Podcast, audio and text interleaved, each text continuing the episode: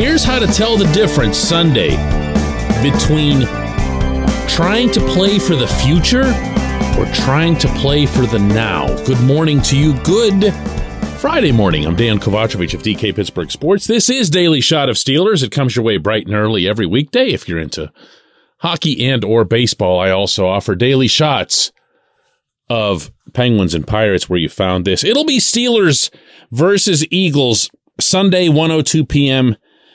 in Philadelphia and it'll be by every conceivable reckoning a lopsided blowout in favor of the home team. And unlike the setting against the Buccaneers a couple of weeks ago, there doesn't appear to be a whole lot of uh, escape hatches here. This is not going to go well for the Steelers. They're pretty much outmatched in every single regard. They're not going to win. And, and don't even take that necessarily as a negative. I know it'll stink. It always does when you're watching your favorite team lose. There aren't very many positive contexts to that. However, however, in this one, I sure would love to see the Steelers get way more aggressive on both sides of the football and consequences be damned. You know why? Because both sides of the football need to get a lot better than they currently are, not just for the now, not just for after the bye, but for the future. The future. Something that never gets talked about with this franchise. But if they're being honest with each other, and we're all being honest with ourselves, that probably ought to be the dialogue. And I know we can look at the standings. I was talking about them just last week, but last week was last week. And the math in the standings was very different than it is now facing this particular opponent. But I could go further and make the argument that the best way to beat this opponent is by being exceptionally aggressive on both sides of the ball and simultaneously the consequences be damned. Because realistically, when you're an 11 point dog, and even that might be generous, you're going to need a bunch of goofy things to go your way. And you're best off trying to force those goofy things into existence. So on the offensive side of the ball, throw deep. Been talking about it all week. Go downfield. Go balls. Uh, straight, straight up, straight line routes. No more of these stupid curls or anything else. Show Mike Tomlin and the brass that you can get this done with or without Matt Canada, ideally without Matt Canada. And defensively, go get Jalen Hurts. Go get him. You have nothing whatsoever to lose by holding back. What can you expect at Point Park University in downtown Pittsburgh? Respect, rigor, relevance. That's the Point Park pledge. You'll be treated with respect while being challenged and supported academically to graduate with career ready, relevant skills. Visit pointpark.edu to learn more. I get the lack of blitzing without TJ Watt. I really do. I have not criticized the Steelers for it. I don't believe that they deserve to be criticized for it. When TJ's in there, he's. I'm talking to people listening to a show called Daily Shot of Steelers. You know what TJ is. You know what he brings. He's not something that the other team can account for. And as such, he frees up a lot of other possibilities notably what's available to Alex Highsmith at the other side, but also what's available on the inside to Cam Heyward, Larry Ogunjobi. And he makes everybody behind him better too, particularly in the secondary because he's back there rushing the quarterback, hitting the quarterback. And that in and of itself creates more of this havoc that's going to be needed that I referenced when talking about the offense taking gambles. Well, there won't be any TJ this weekend either, but go get him. Go get him. Uh, Jalen Hurts has had a terrific season. I'm not here to put down anyone on the Philadelphia side, but he's also shown to be not nearly as effective when he's facing the blitz. That's not me speculating. That's a statistic. That's something that gets tracked. His performance has gone down ever since teams started really coming after him. Now, can the Steelers come after him? You can say no because they don't have TJ, but you also can say they haven't really blitzed like at all for the past two weeks. This came up yesterday with Teryl Austin. I think it's more the way things have played out. Obviously, we've had some injuries in the secondary, so uh, when you do that, you lose some guys. You know, maybe you don't want to expose them as much. Uh, so we had to mix up and maybe change up and do some things uh, a little bit differently than we normally do. But uh, I think if the situation calls for it, we need to. Uh, we've got to be able to get after people and blitz them. Just hasn't worked out that way. And I get that. That's sound logic. You want to protect the secondary that didn't have all their guys back there. The secondary, for the most part, has their guys back there now. They do. But more than that, I just feel like this football team needs to set aside a Sunday by Sunday set of schematics and just try to get the very best out of their players.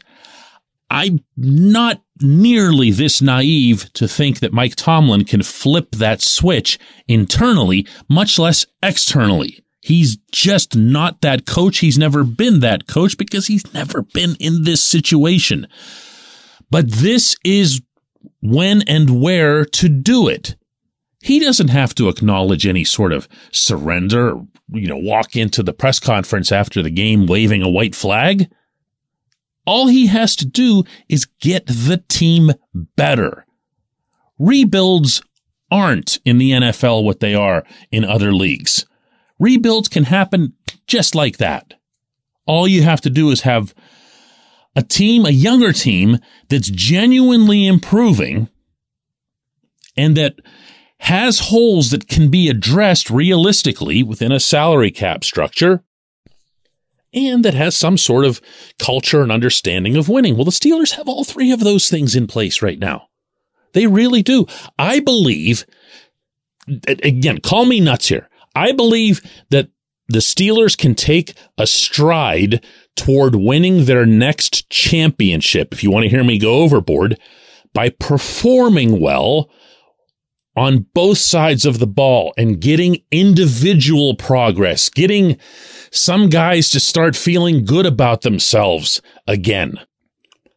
That then carries into the collective, and that then carries into next week, and that eventually carries into next season. You'll have a better idea about the players that you have right now and the players that you'll need then. But by holding them back, by handcuffing them, by being afraid of things that might happen or the risk that's inherent. I'm sorry, not now, not anymore. When we come back, J1Q.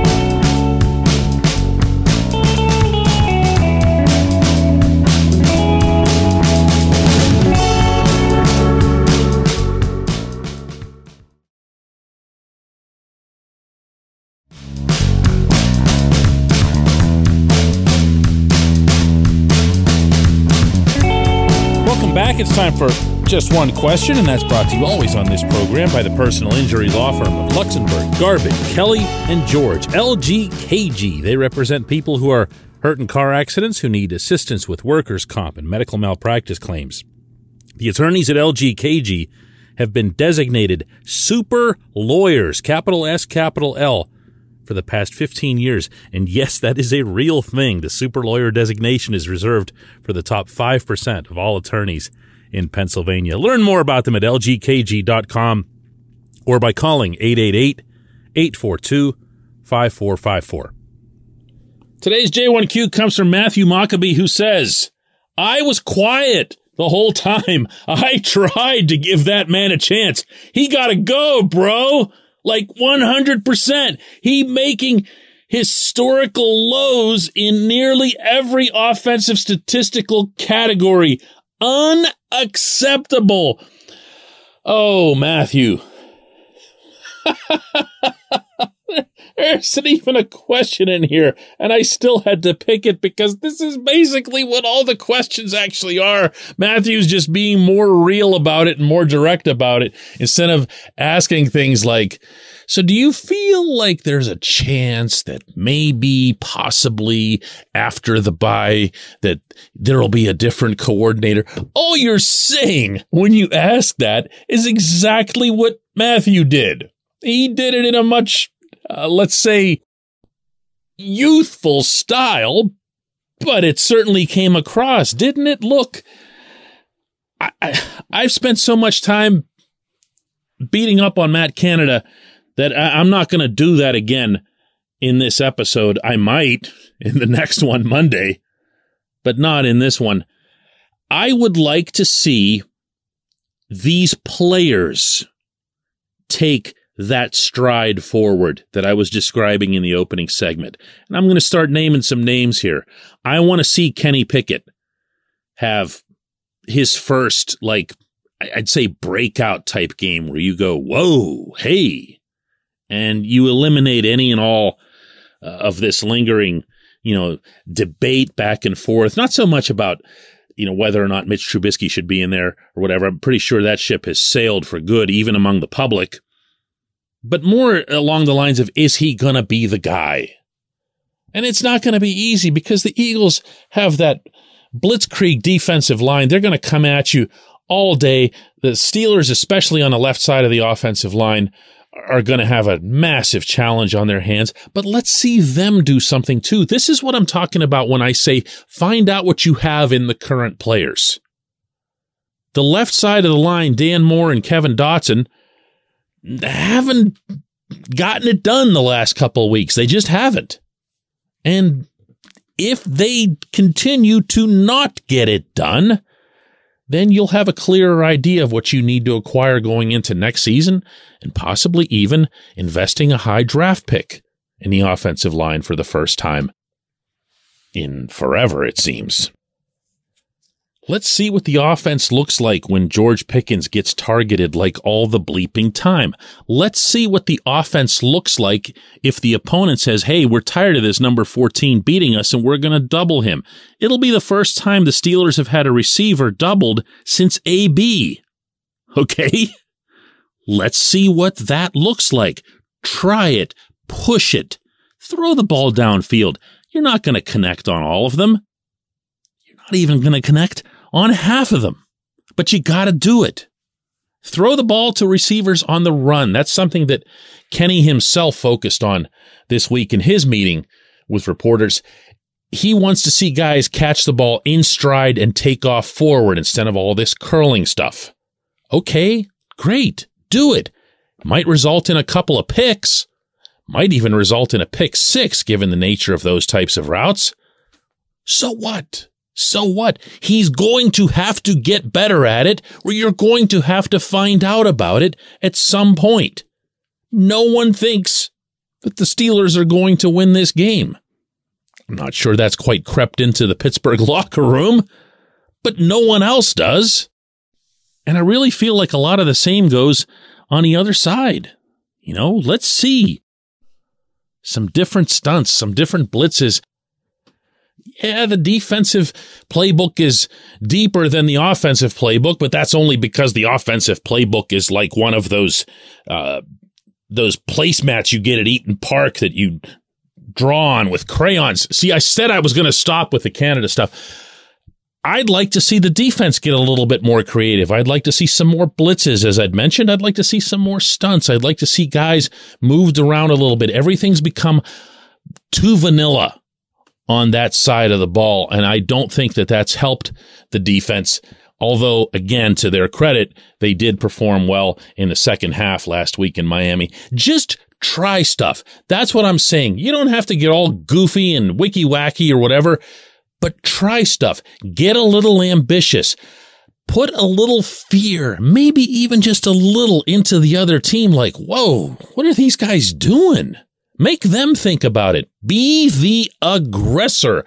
I appreciate the question. I appreciate everyone listening to Daily Shot of Steelers. I'll be heading out to Philadelphia tomorrow and we will do another one of these on Monday and it will be joyous. I can promise you that. I'm actually going to force it. I'm going to be joyous no matter what happens. That's a deal. Are we on? We on? Will you also be joyous? Let me know.